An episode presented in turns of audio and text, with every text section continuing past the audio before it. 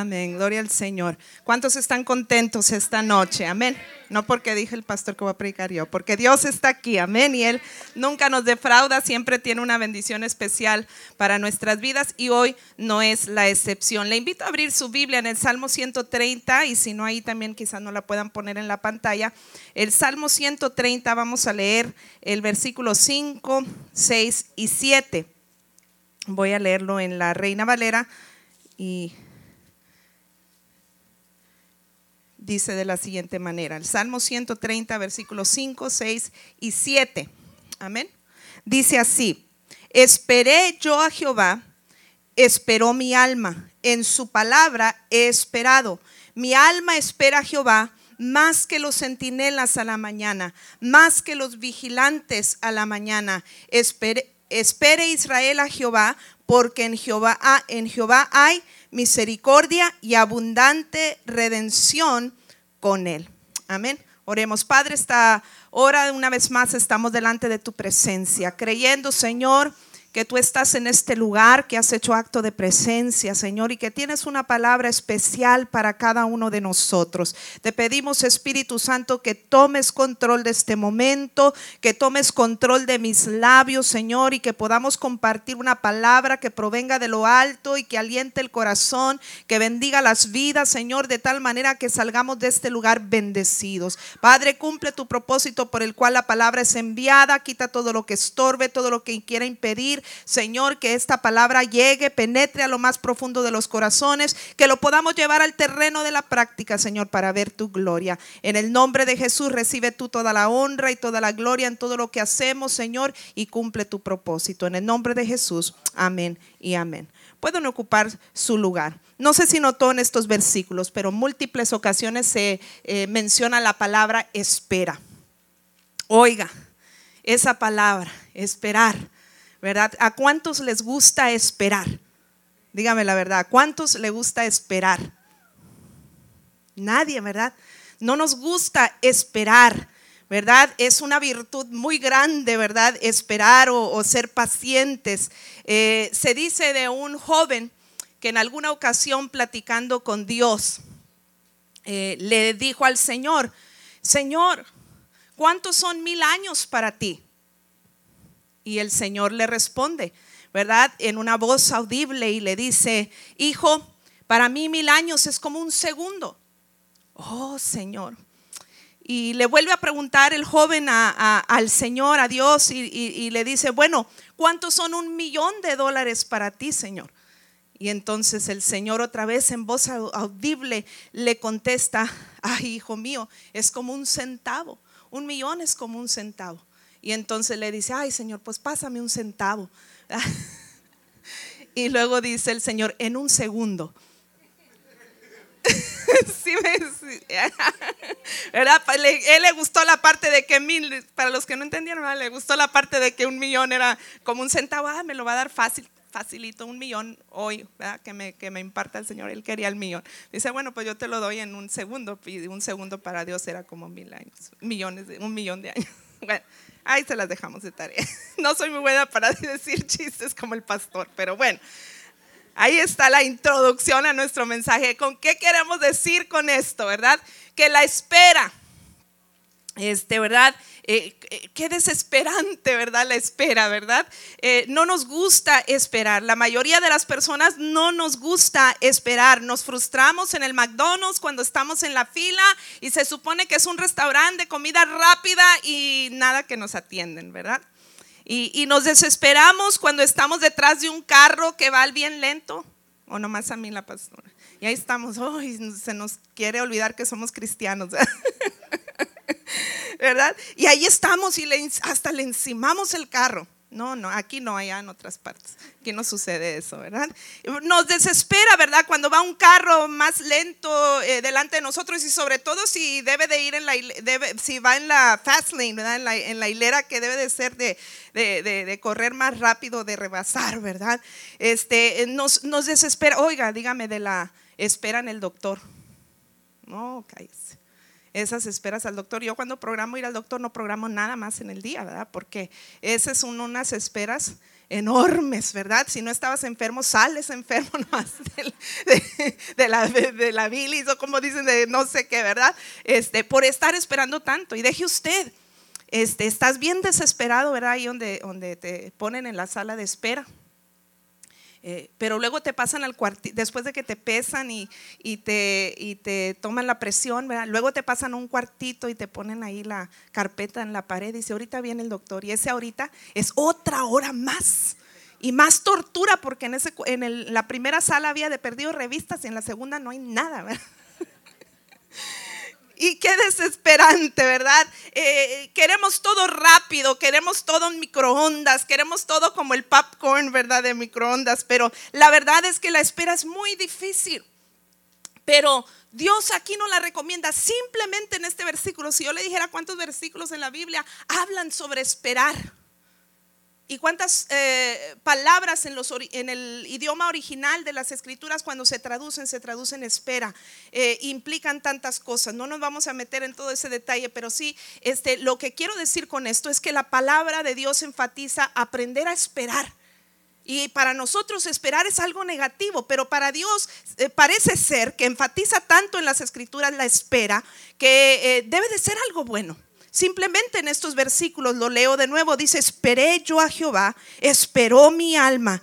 En su palabra he esperado. Un solo versículo ya dijo, espera tres veces. Dice, mi alma espera a Jehová, más, más que los centinelas a la mañana, más que los vigilantes. Habla de aquellas que eh, eh, eh, equivalente a nuestros tiempos, el security guard, ¿verdad? Que está toda la noche ahí en, completas tinieblas y soledad y desesperado para que amanezca, ¿verdad? Así estaba el salmista esperando, dice, más que los centinelas a la mañana, más que los vigilantes a la mañana, dice, ah, dice, esperé, espere Israel a Jehová, porque en Jehová hay misericordia y abundante redención en él. Termina hablando de por qué tenemos que esperar, porque hay bendición, hay, hay, hay cosas positivas cuando, cuando esperamos, ¿verdad? Entonces, hoy quiero hablarles acerca de la sala de espera de Dios. ¿Por qué Dios a veces nos lleva a una sala de espera? Así como esperamos en la sala del doctor, eh, a veces mucho tiempo, Dios también a veces nos pasa intencionalmente, no es por error, no es por equivocación. Tú a veces piensas que es por error, a veces piensas que es por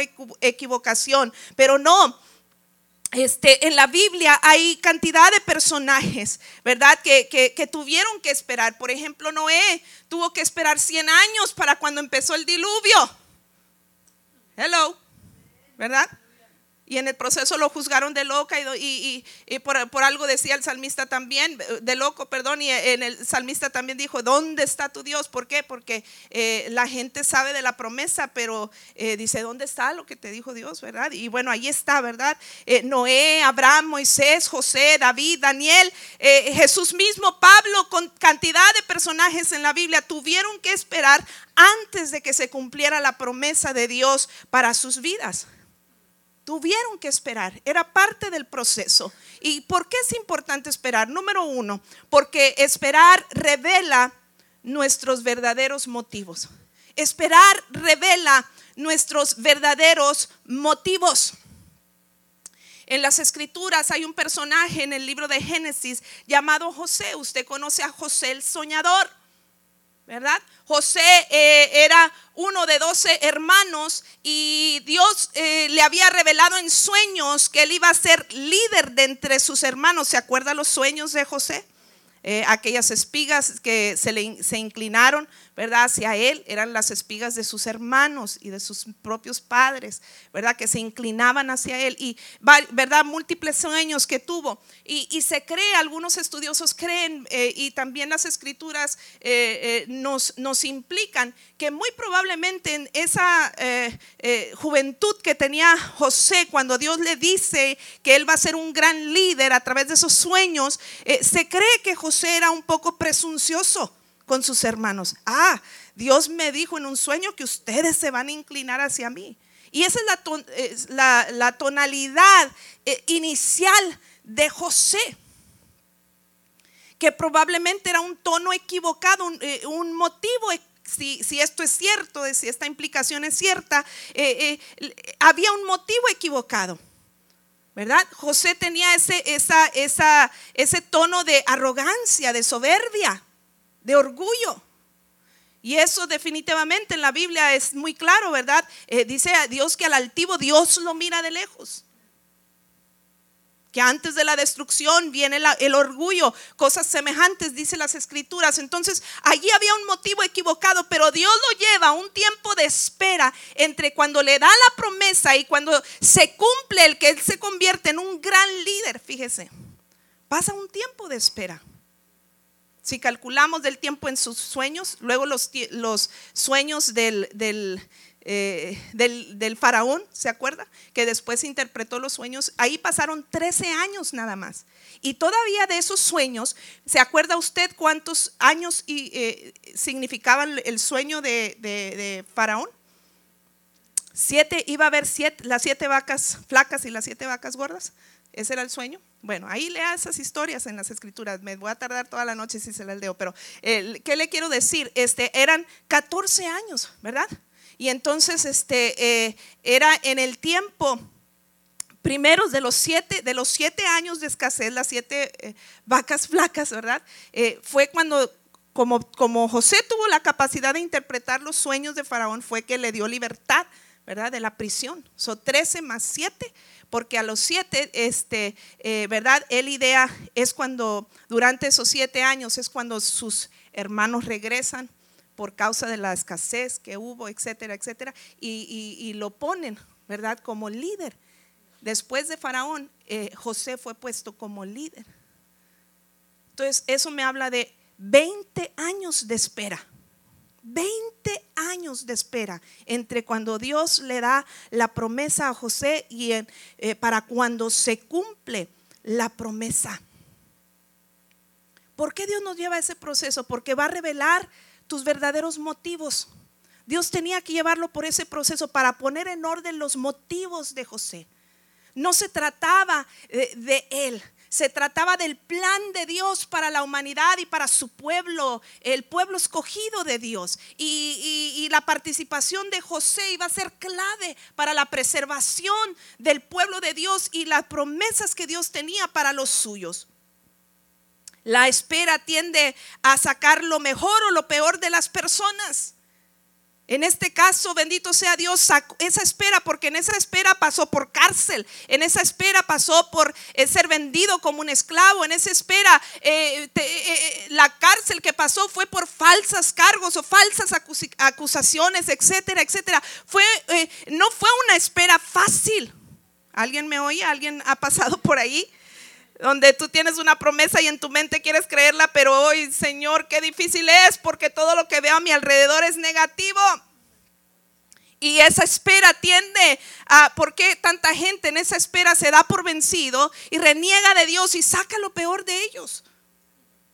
Y se rebelan y se convierten en personas amargadas, etcétera, y saca lo peor, pero que nosotros no seamos de aquellos que en esa espera saca, eh, sacamos lo peor, sino sacamos lo mejor. Dios nos moldea, Dios nos perfecciona para que en su momento podamos ver la gloria de Dios tal como Él la ideó para nuestras vidas. Denle un aplauso al Señor. Dios a veces eh, nos pasa por el tiempo de espera para revelar nuestros verdaderos motivos y ojalá que en ese proceso usted no se suelte de la mano de Dios para que usted pueda comprobar que su dependencia es 100% en el Señor. Muchos de nosotros normalmente empezamos con buenas intenciones, pero esa espera a veces cambia nuestros motivos, no lo permita, ¿verdad? No lo permita. Eh, vamos a permanecer en el Señor, que Dios es real, Dios es verdadero y en su momento hace cumplir su propósito. No importa que tarde 20 años, pero Dios será fiel en responder. Él tiene el momento. Otra razón por qué a veces Dios nos pasa por ese momento de espera es porque ese momento de espera va a construir paciencia en nuestras vidas. Va a construir paciencia en nuestras, en nuestras vidas. Va a construir paciencia en, nuestras vidas. Ese momento de espera. David es un ejemplo en la Biblia. David tuvo que esperar más o menos 15 años del tiempo en que primero fue ungido como rey por Samuel y después se convirtió en rey sobre Judá. y esperó otros siete años para cuando David fue ungido como rey de Israel. Eso sáquele la cuenta.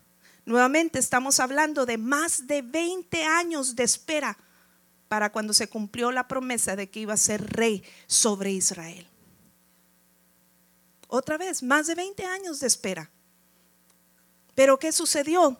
En, ese proceso Dios desarrolló la, paciencia en él. Él tuvo que aprender a ser paciente. Si él iba a ser un buen líder, e, él tenía que dejar que Dios cumpliera su propósito en él.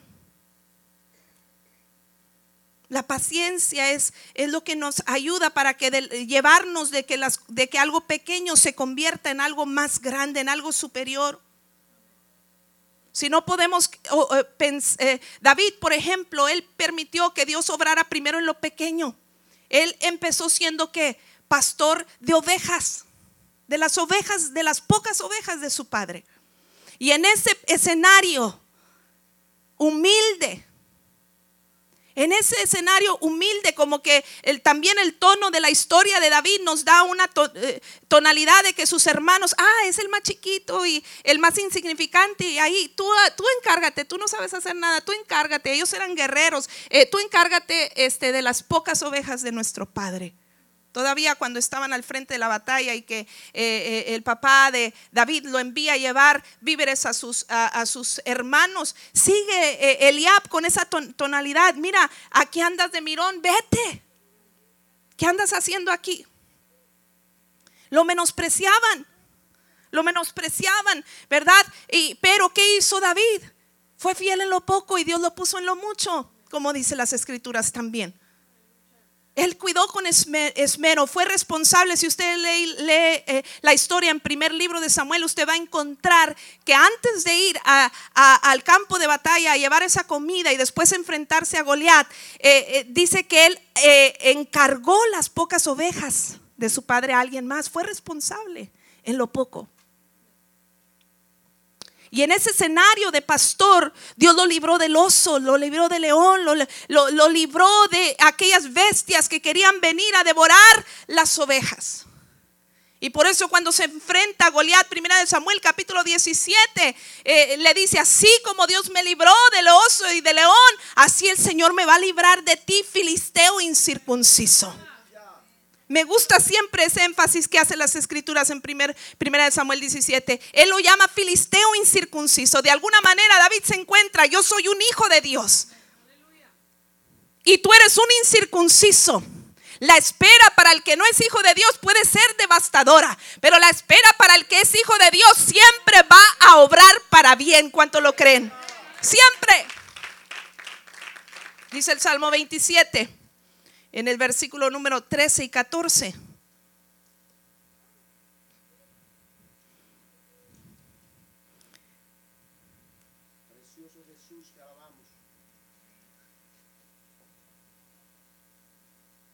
Dice, hubiera yo desmayado si no creyese que veré la bondad de Jehová en la tierra de los vivientes. Aguarda Jehová, esfuérzate y aliéntese su corazón si espera Jehová. David dijo, yo voy a esperar en el Dios de los escuadrones de Israel. En Él tengo mi confianza y Él me va a entregar en tus manos, le dijo a Goliat. Él te va a entregar en mis manos, así como me entregó al oso y al león. Eh, solo es cuestión de espera. Él no se desanimó, dice, aliéntese, dice el salmista, tu corazón, David, hablando, aliéntese tu, corazón. Él sabía en quién creía, ese mismo versículo, eh, eh, o ese mismo capítulo, perdón, eh, dice, vamos a leer desde el principio, dice, Jehová es mi luz y mi salvación, ¿de quién temeré? Jehová es la fortaleza de mi vida, ¿de quién he de atemorizarme? Cuando se juntaron contra mí los malignos, mis angustiadores y mis enemigos para comer mis carnes, ellos tropezaron y cayeron, aunque un ejército acampe contra mí, no temerá mi corazón, aunque contra mí se levante guerra, yo estaré confiado. Él eh, tenía plena confianza de que Dios lo habría de librar y que lo único que él tenía que hacer es esperar y ser paciente. Ese tiempo de espera va a construir la paciencia. Y mire lo que, lo que dice Santiago capítulo 1, versículo 3. también hablando sobre esta temática. Santiago capítulo 1, versículo 3 dice así, sabiendo que la prueba de vuestra fe produce qué? Paciencia. David sabía en quién confiaba, él había depositado su fe en el Dios Todopoderoso, así es que no se intimidaba aunque Goliat estaba levantándose en contra de, él y todo, de todo su pueblo y era eh, obviamente más poderoso y más grande que ellos eh, viendo desde un punto de vista humano, pero él no miraba desde un punto de vista humano, él miraba con los ojos de la fe y dice, esto va a producir en mi paciencia para que a su tiempo yo vea cristalizada eh, la promesa de Dios para mi vida. ¿Y qué sucedió con ese acto? Fue el trampolín de, David para después convertirse, 20 años después, pero para convertirse en el rey de Israel. Fue su trampolín, porque si usted termina ahí leyendo el primer capítulo de eh, primer libro, eh, libro, de Samuel capítulo 17, Saúl empieza a preguntar, bueno, ¿y este de quién es hijo? Es decir, antes ni, sabía quién era ese, le, llama, tú eres un muchacho, le dijo Saúl. Es decir, ni, por su no, no sabía ni su nombre. No sabía ni su nombre cuando David, antes de que David se enfrentara a Goliat, pero después que venció a Goliat, empezó a preguntar, ¿y este hijo, este de quién es hijo? ¿Y cómo se llama? ¿Y cómo se apellida? ¿De dónde viene? ¿De dónde salió? Pero es un fue un producto de la paciencia de David, saber esperar su tiempo, su momento. Sabía que había que esperar en las cosas pequeñas para después experimentar las grandes. También hay en el capítulo 26 y en el capítulo 27 sucesos donde David tuvo oportunidad de matar a, Saúl, porque Saúl eh, eh, eh, primero lo puso de líder en su, en su, en su ejército, después del suceso de Goliat. Pero después ganó mucha popularidad David. Y las mujeres cantaban, eh, Saúl venció a sus eh, miles y David a sus diez miles. Entonces el corazón de Saúl se llenó de envidia, de celos y de coraje en contra de, de David. Y procuró matarle. Y en ese tiempo de espera, esos 20 años de la promesa al cumplimiento de ser rey, también anduvo como fugitivo David tuvo que huir porque Saúl procuraba matarle. Vivir en las cuevas. ¿Cuántos se han sentido así a veces, Señor? Dices que voy a ser bendecido, dices que voy a ver la luz del sol y mira, estoy en una cueva oscura. Es difícil ese tiempo de espera, pero tienes que ser paciente para esperar en el Señor y creer que a su tiempo verás la gloria verás la gloria de Dios. Y David supo esperar, decía yo, eh, eh, dos ocasiones en el capítulo 26 y capítulo 27, David tuvo oportunidad de matar a Saúl y no lo hubieran acusado porque era hubiera sido en defensa propia. ¿Cuántas veces queremos adelantarnos a los planes de Dios? Y esta es la solución. Y queremos matar a Saúl. Ay Señor, tú me dijiste que yo iba a ser jefe en el trabajo y traes ganas, le traes ganas al manager a eliminarlo, a hacer algo para que quede mal y echarlo fuera. No, Señor, no te adelantes, Dios tiene su tiempo, tú no tienes que meter las manos, solo aprende a esperar pacientemente. Pacientemente esperé a Jehová, dijo el salmista también en uno de sus salmos. A él sabía esperar, aprendió esa virtud porque sabía que a su tiempo tendría su galardón. Tendría su galardón. Tendría su galardón. Dice el versículo 4, Santiago 1.3, sabiendo eh, que la prueba de vuestra fe produce paciencia, dice el 4, mas tenga la paciencia su obra completa para que seáis perfectos y cabales sin que os falte cosa alguna. El resultado de ser pacientes en esa espera y depositar nuestra confianza en el Señor como lo hizo David es que a su tiempo vas a ver cristalizada la promesa, no parcial, sino completa. La obra será completa.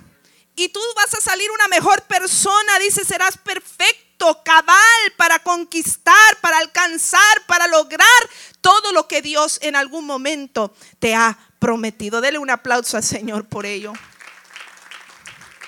La espera revela tus verdaderos motivos. La espera construye en ti la paciencia o en nuestras vidas la paciencia, pero la espera también eh, cría anticipación. It creates anticipation. Eh, nos da un sentido de anticipación. Tenemos el ejemplo de Abraham en las escrituras. Abraham, siendo ya anciano, su esposa estéril, se le dio una promesa ¿y cuál era la promesa dada a Abraham? Que él sería padre de muchas naciones a través de un hijo, a través de su propio hijo. Él sería padre de muchas naciones a través de su propio hijo. Pero ¿sabe cuántos años pasaron? De cuando Dios le da promesa a Abraham, que ya era un anciano y su esposa ya era estéril, era como que, bueno, Señor, me da la promesa, pero ya no tenemos mucho tiempo. Qué bueno que me da la promesa, pero mañana quiero saber que mi esposa está embarazada. ¿Verdad? Porque eh, eh, estéril y anciana no hay mucha esperanza, así es que mañana muéstrame. Todavía después de que le dio la promesa, que ya eran grandes de edad y estéril, pasaron 25 años para cuando nace Isaac. 25 años pasaron para cuando nace el hijo de la promesa donde Dios iba a cumplir que Abraham sería padre de naciones. 25 años eh, pasaron en ese, en ese proceso, pero usted se puede imaginar el día, ya anciano y Sara estéril, y 25 años después de, de, la, o 24 años y cacho, ¿verdad? Porque faltó el proceso del embarazo. Entonces, eh, para cuando ellos se enteran que están embarazados, Usted se puede imaginar, esa casa debe haber sido la locura en el buen sentido de la palabra. ¿Cómo, cómo estábamos nosotros cuando los que somos padres, cuando nos dieron la noticia que íbamos a ser papás?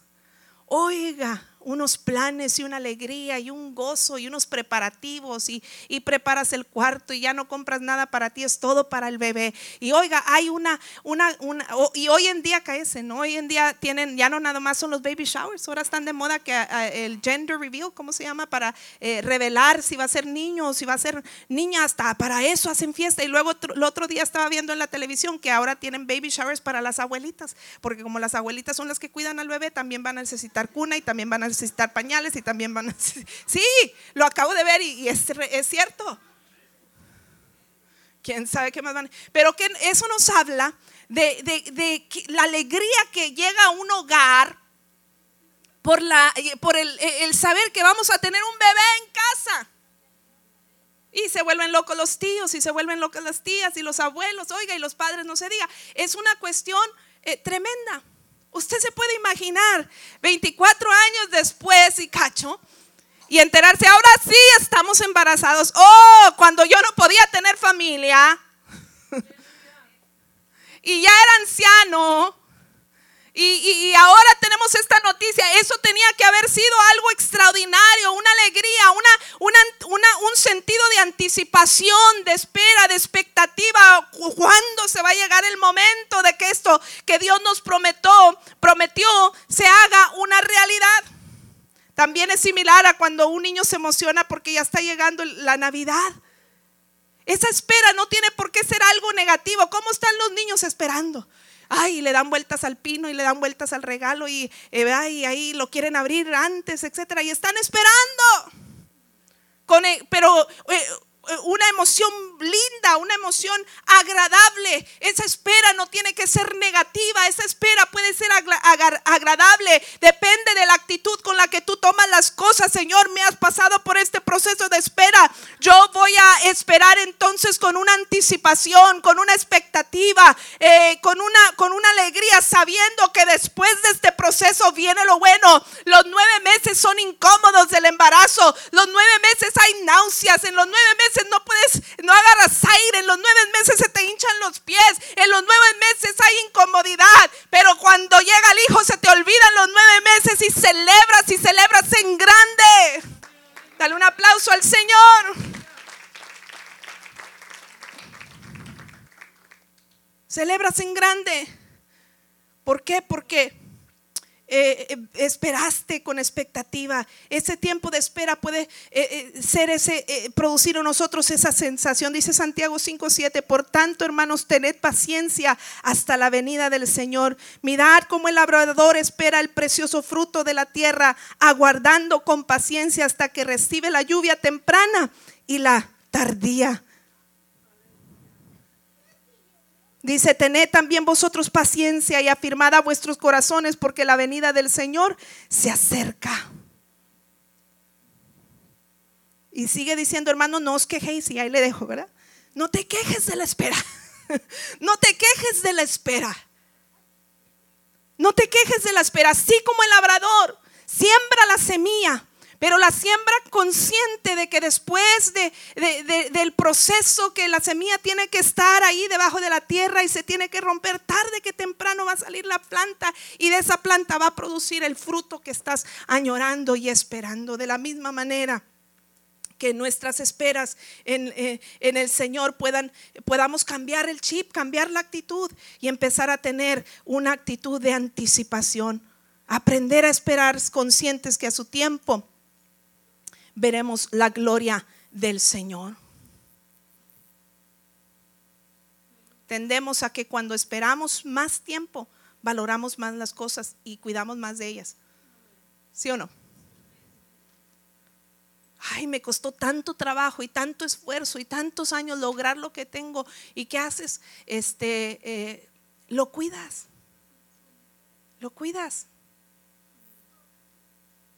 Me acuerdo cuando recién casados nosotros y empezamos a tener nuestras, nuestros hijos, primero Areli y luego Basti, y eran pequeñas.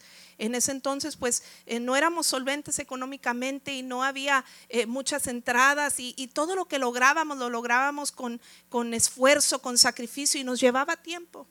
Y recuerdo que les compramos sus primeras literas a mis niñas, las dos pequeñas, eh, cuando estaban pequeñas, a las mayores.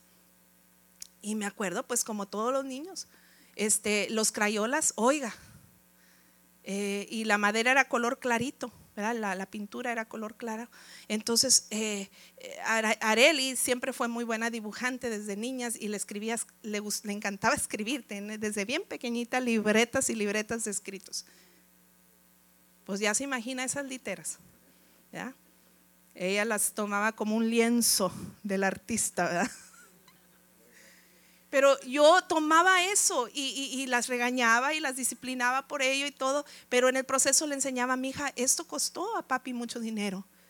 Y ese dinero es producto del ministerio y tenemos que cuidar, es el dinero de Dios. Y si usted escribe en, ese, en esa litera y si usted daña esa litera y si usted no cuida, es eh, verdad, es como menospreciar lo que Dios nos da. Y, allí yo hablaba con ellos, ¿por qué? Porque te costó mucho y, y esperaste mucho para lograr tener aquello.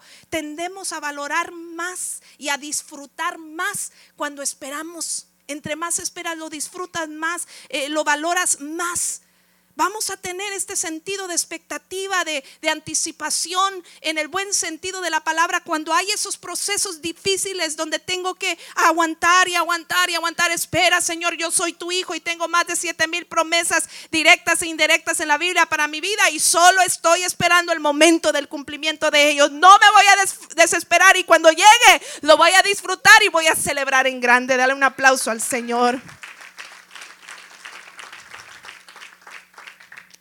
Número cuatro, la espera transforma nuestro carácter. La espera transforma nuestro carácter. Moisés es un ejemplo de ello. Moisés, si usted recuerda, era un hombre judío, pero que fue llevado a Egipto eh, o terminó en Egipto, recogido por la, por la eh, hija del faraón cuando estaban matando a los, a los niños judíos y, en un intento de salvar a su hijo, la madre envía en una canasta a Moisés y lo, recoge la princesa y lo cría como su hijo. Y Dios lo estaba preparando, Dios había dado promesa que él iba a ser el libertador del pueblo de Dios, porque el pueblo de Dios estuvo 400 años en cautiverio bajo Egipto, bajo el gobierno de los egipcios. Y Dios prometió traerle liberación. Imagínense qué privilegio el Moisés saber que él iba a ser el libertador del pueblo de Israel después de 400 años de cautiverio. Era algo extraordinario pensar que Dios me escogió a mí. Y Dios lo lleva a Egipto para que se eduque y, lo está preparando, poniendo en posición para poseer eh, la promesa. Pero ¿qué sucede? Comete un error. Y en, querer defender a- a su gente que los maltrataban como esclavos, mata a un egipcio y termina huyendo. Termina huyendo.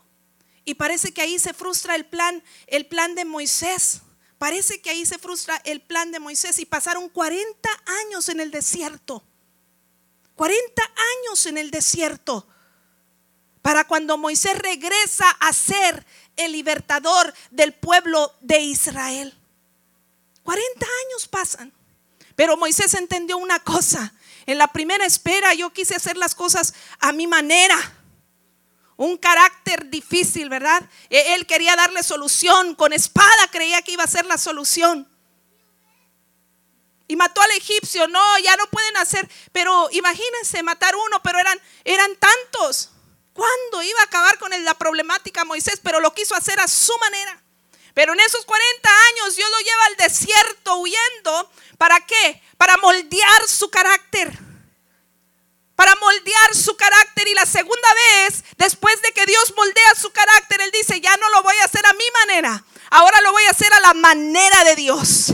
Oh, la manera de Dios es extraordinaria. Moisés no tuvo que ni meter las manos. Lo único que tuvieron que hacer en el proceso es obedecer, hablar lo que Dios le dijo que hablara. Y el Dios envió las nueve plagas que forzó a Faraón a dejar libre al pueblo de Dios y, em- emprendieron el viaje hacia la tierra prometida. Dele un aplauso al Señor. En esa espera, en ese tiempo de espera, Dios ah, moldeó el carácter de Moisés para que se convirtiera en ese gran líder, el libertador del pueblo de Dios. Dios también en ti a veces quiere pasarte por un tiempo de espera. ¿Para qué? Para que veas la gloria de Dios y para que tu carácter sea moldeado. Para que puedas ser capaz de ver la gloria de Dios. Porque también para recibir las bendiciones tenemos que estar preparados. Dios tiene que trabajar también con nuestro carácter. Por último, la espera construye intimidad y dependencia con Dios, de Dios. La espera también construye intimidad y dependencia de Dios. En ese proceso, siempre lo digo, no, es inevitable. Todo va bien y ni te acuerdas de Dios. Pero te metes en un problema, estás en una dificultad, viene la enfermedad, viene un problema inesperado. ¿Y qué hacemos? Somos los más consagrados y ahí estamos, arrodillados buscando el rostro de Dios. Pregúnteme a mí cuando me subo un avión. Son los momentos de mayor consagración e intimidad que tengo con Dios. ¿verdad? Señor, guarda este avión, perdóname si te he fallado y si te he ofendido, ¿verdad? Está muy miles de, pies de, distancia, no quiero caer al precipicio, pre- precipicio. Si usted viera la intensidad con que oro cuando me subo a un avión. Porque son los momentos difíciles y de espera que nos convierten en personas de intimidad con Dios. Y eso no es malo, eso es bueno. Porque entre más yo conozco a Dios, más me voy a parecer a Él, más, eh, más voy a actuar como Él actúa. Y, y cuando actuamos como Dios actúa, ¿qué sucede? Suceden cosas maravillosas, suceden cosas extraordinarias. Veremos la gloria de Dios a nuestro fa- favor. Los grandes hombres y las grandes mujeres de la Biblia encontraron que en el tiempo de espera se volvieron personas de intimidad con Dios, dependientes de Dios. Creció su in- intimidad y su dependencia de Dios, su relación con Dios se enriqueció. Para muchos de ellos esto implicó la vida y la entre la diferencia entre la vida y la muerte. Esa intimidad con Dios implicó la diferencia entre la vida y la muerte para muchos de estos hombres y mujeres de Dios en las escrituras. Esperar durante tiempos difíciles va a desarrollar tu relación con Dios. Algunas de las relaciones más íntimas con Dios en nuestras vidas han sucedido cuando pasamos por esos momentos eh, de dificultad. Cuando pasamos por el fuego, cuando pasamos por las aguas, cuando pasamos por las batallas. La razón por qué podemos leer todas estas historias de los grandes hombres y mujeres eh, de la Biblia, eh, hombres y mujeres de Dios, es por las dificultades en sus vidas y cómo Dios mostró su gloria y cómo ellos aprendieron a depender de Dios en esos procesos y a creer en las promesas que Dios les había dado y a esperar pacientemente en ello.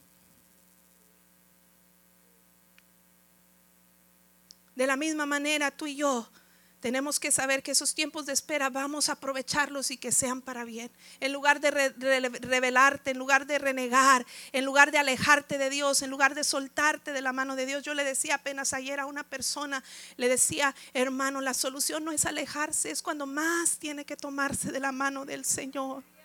Y Dios nunca nos falla. Dios nunca nos falla. A veces no sabes cómo ni cuándo va a venir la respuesta o la solución, de qué manera o en qué momento, pero sabes que vendrá y eso a eso te aferras. Y hoy me siento más fuerte que ayer y ayer me siento más débil que antier y así estoy, pero no me suelto, me aferro. Y sigo buscando a Dios en intimidad y voy a y creo que ese, que el resultado de ello será la bendición de Dios para mi vida. Miren lo que dice eh, eh, la palabra de Dios. Si se acercan los músicos, por favor.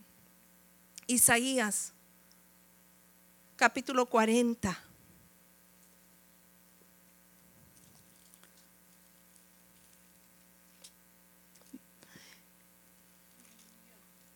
Versículo 25 dice.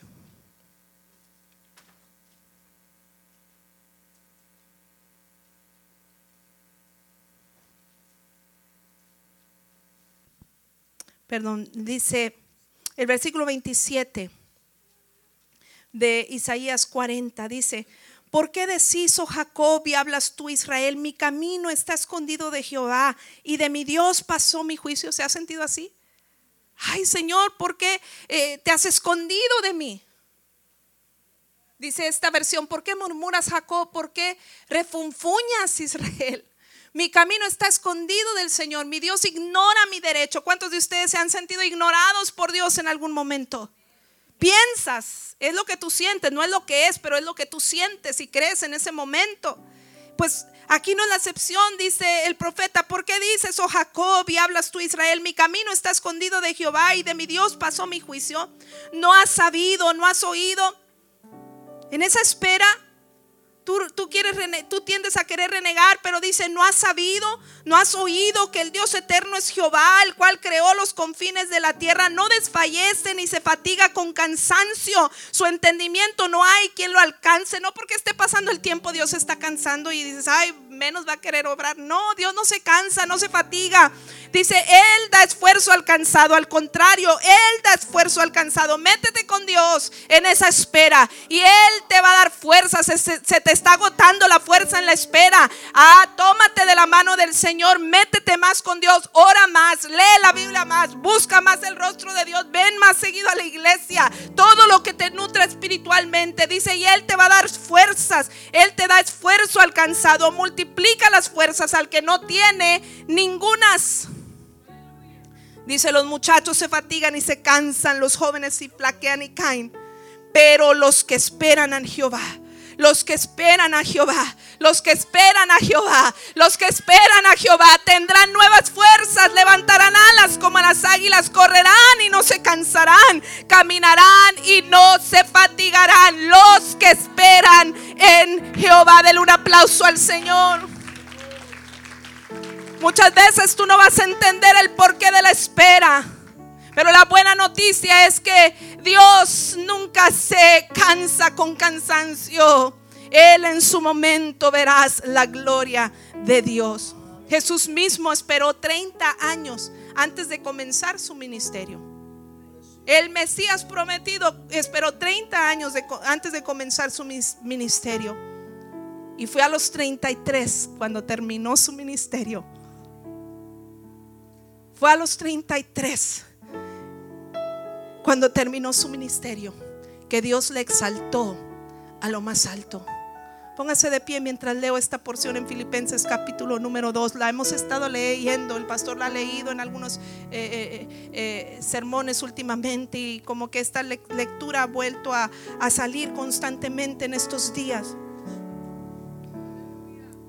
Filipenses capítulo número 2, versículo 5.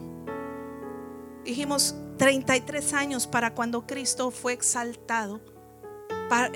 Pasaron 33 años. En ese proceso hubo un tiempo de espera, de preparativos, de someterse a su casa. Pero a los 30 empieza el ministerio y esos tres años de ministerio fueron difíciles. La gente eh, se burlaba de él. Eh, la gente hablaba blasfemias en contra de él. La gente negaba que fuera el Mesías prometido. Pasó por momentos difíciles, dice a los suyos vinos y los suyos no le recibieron. En el momento de la cruz dijeron crucifíquenlo, los suyos. Pero fue a los 33 años, después de la muerte de Jesucristo, pero también la resurrección. No hay resurrección sin calvario. Esa espera parece un calvario a veces. Pero no hay resurrección sin calvario. A veces tendremos que esperar, pero aguanta. Aférrate a la promesa que Dios te ha dado. Dice versículo 5, haya pues en vosotros este mismo sentir que hubo también en Cristo Jesús, el cual siendo en forma de Dios no estimó el ser igual a Dios como a cosa que aferrarse Ay Señor, pero yo soy Dios porque debo de... Eh, él no le dijo a, Dios el Padre, yo soy Dios eh, eh, encarnado porque tengo que estar padeciendo azotes, la cruz, los clavos, la corona de espinas, las burlas de la gente. Si eres el Cristo, bájate de esa cruz. Y en forma de burla le ponen un letrero, este es el rey de los judíos. Le clavan el letrero ahí en la cruz. Pero él no estimó ser igual a Dios como a cosa que aferrarse, sino que se despojó a sí mismo, tomando forma de siervo, hecho semejante a los hombres. Y en esa semejanza de hombre a veces tenemos que esperar. Dice, y estando en la condición de hombre, se humilló a sí mismo, haciéndose obediente. Señor, está esta espera, pero estoy aquí obedeciendo, es aguantando, aguantando. Dice, obediente hasta la muerte y muerte de cruz. Por lo cual Dios también le exaltó hasta lo sumo y le dio nombre que es sobre todo nombre, para que en el nombre de Jesús se doble toda rodilla de los que están en el cielo y en la tierra y debajo de la tierra, y toda lengua confiese que Jesucristo es el Señor para gloria de Dios Padre en esa condición de hombre donde tuvo que esperar, Dios le exaltó por aprender a esperar. Dios le exaltó hasta lo más alto y ahora le ha sido dado un nombre que sobre todo nombre y en ese nombre tú y yo también podemos ser más que vencedores. Dale un aplauso al Señor.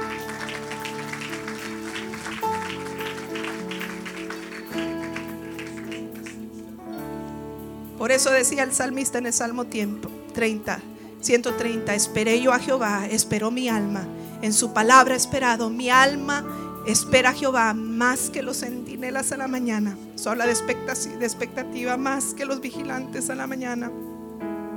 Espere Israel a Jehová, porque en Jehová hay misericordia y abundante redención con él.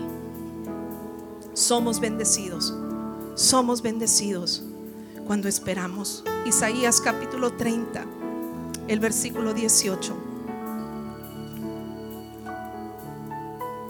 Dice, por tanto Jehová, esperar, por tanto Jehová, esperar, esperar para tener piedad de vosotros y por tanto será exaltado, teniendo de vosotros misericordia, porque Jehová es Dios justo, bienaventurados todos los que confían en Él. Somos bienaventurados cuando esperamos y en ese proceso confiamos en el Señor.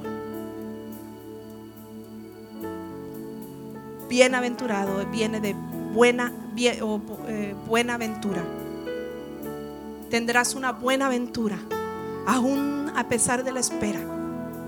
Tú te lanzas en un viaje y no esperas llegar inmediatamente, pero tienes la expectativa que voy en el camino correcto y voy a llegar. Bienaventurado los que esperan en Jehová. Bienaventurados, buena aventura vas a tener. Va, va a verse cristalizado ese, e, ese tiempo de espera, va a verse cristalizado y cuando llegues va a valer la pena. Qué bonito se siente llegar al destino después de un largo viaje. A veces el viaje es largo, no te voy a mentir. Pero espera en Jehová. Serás bienaventurado, verás la gloria de Dios y el Señor se ha de manifestar con grandes bendiciones. Inclina tu rostro. Primera invitación es para aquellos que no tienen una relación con Dios. Los que no tienen una relación con Dios, tu espera puede ser desesperante y puede terminar fatal. Pero si tú quieres asegurar que esa espera termine en bendición y en victoria, necesitas empezar una relación con Dios. Habrá alguien aquí esta noche que diga, yo quiero entregar mi vida a Cristo, yo quiero empezar una relación con Dios. Eh, quizás llegaste aquí porque estás pasando por alguna dificultad. Bueno, Dios quiere usar esa dificultad para que te vuelvas un íntimo de Dios. Para que si no lo buscabas, lo empieces a buscar. Y dale gracias a Dios por esa enfermedad, por esa necesidad, por ese problema marital, por ese problema financiero que te ha hecho llegar hasta aquí para probar a Dios. Estás en el lugar correcto.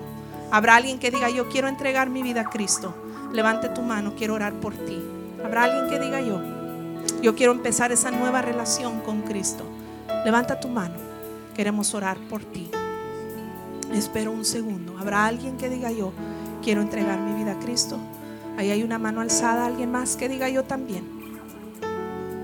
Alguien más que diga yo también. Young people, you want to surrender your life to Christ?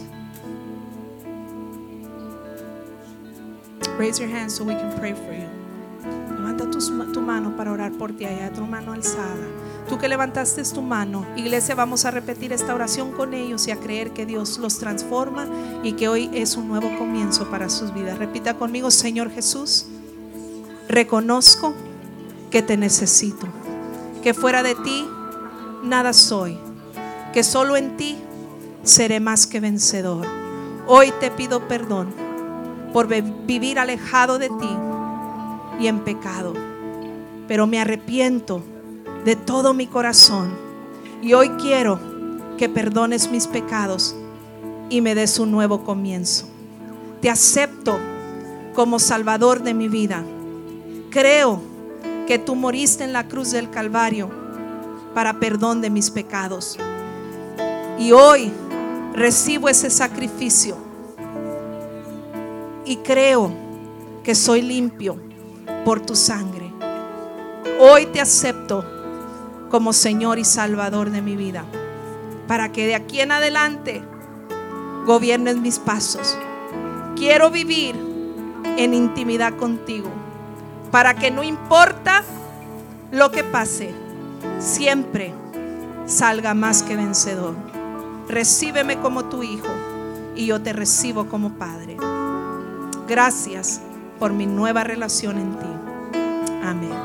Señor, gracias por estas vidas que han entregado su vida a Cristo. Puedan permanecer en ti, que nada ni nadie robe lo que ellos tienen. En el nombre de Jesús.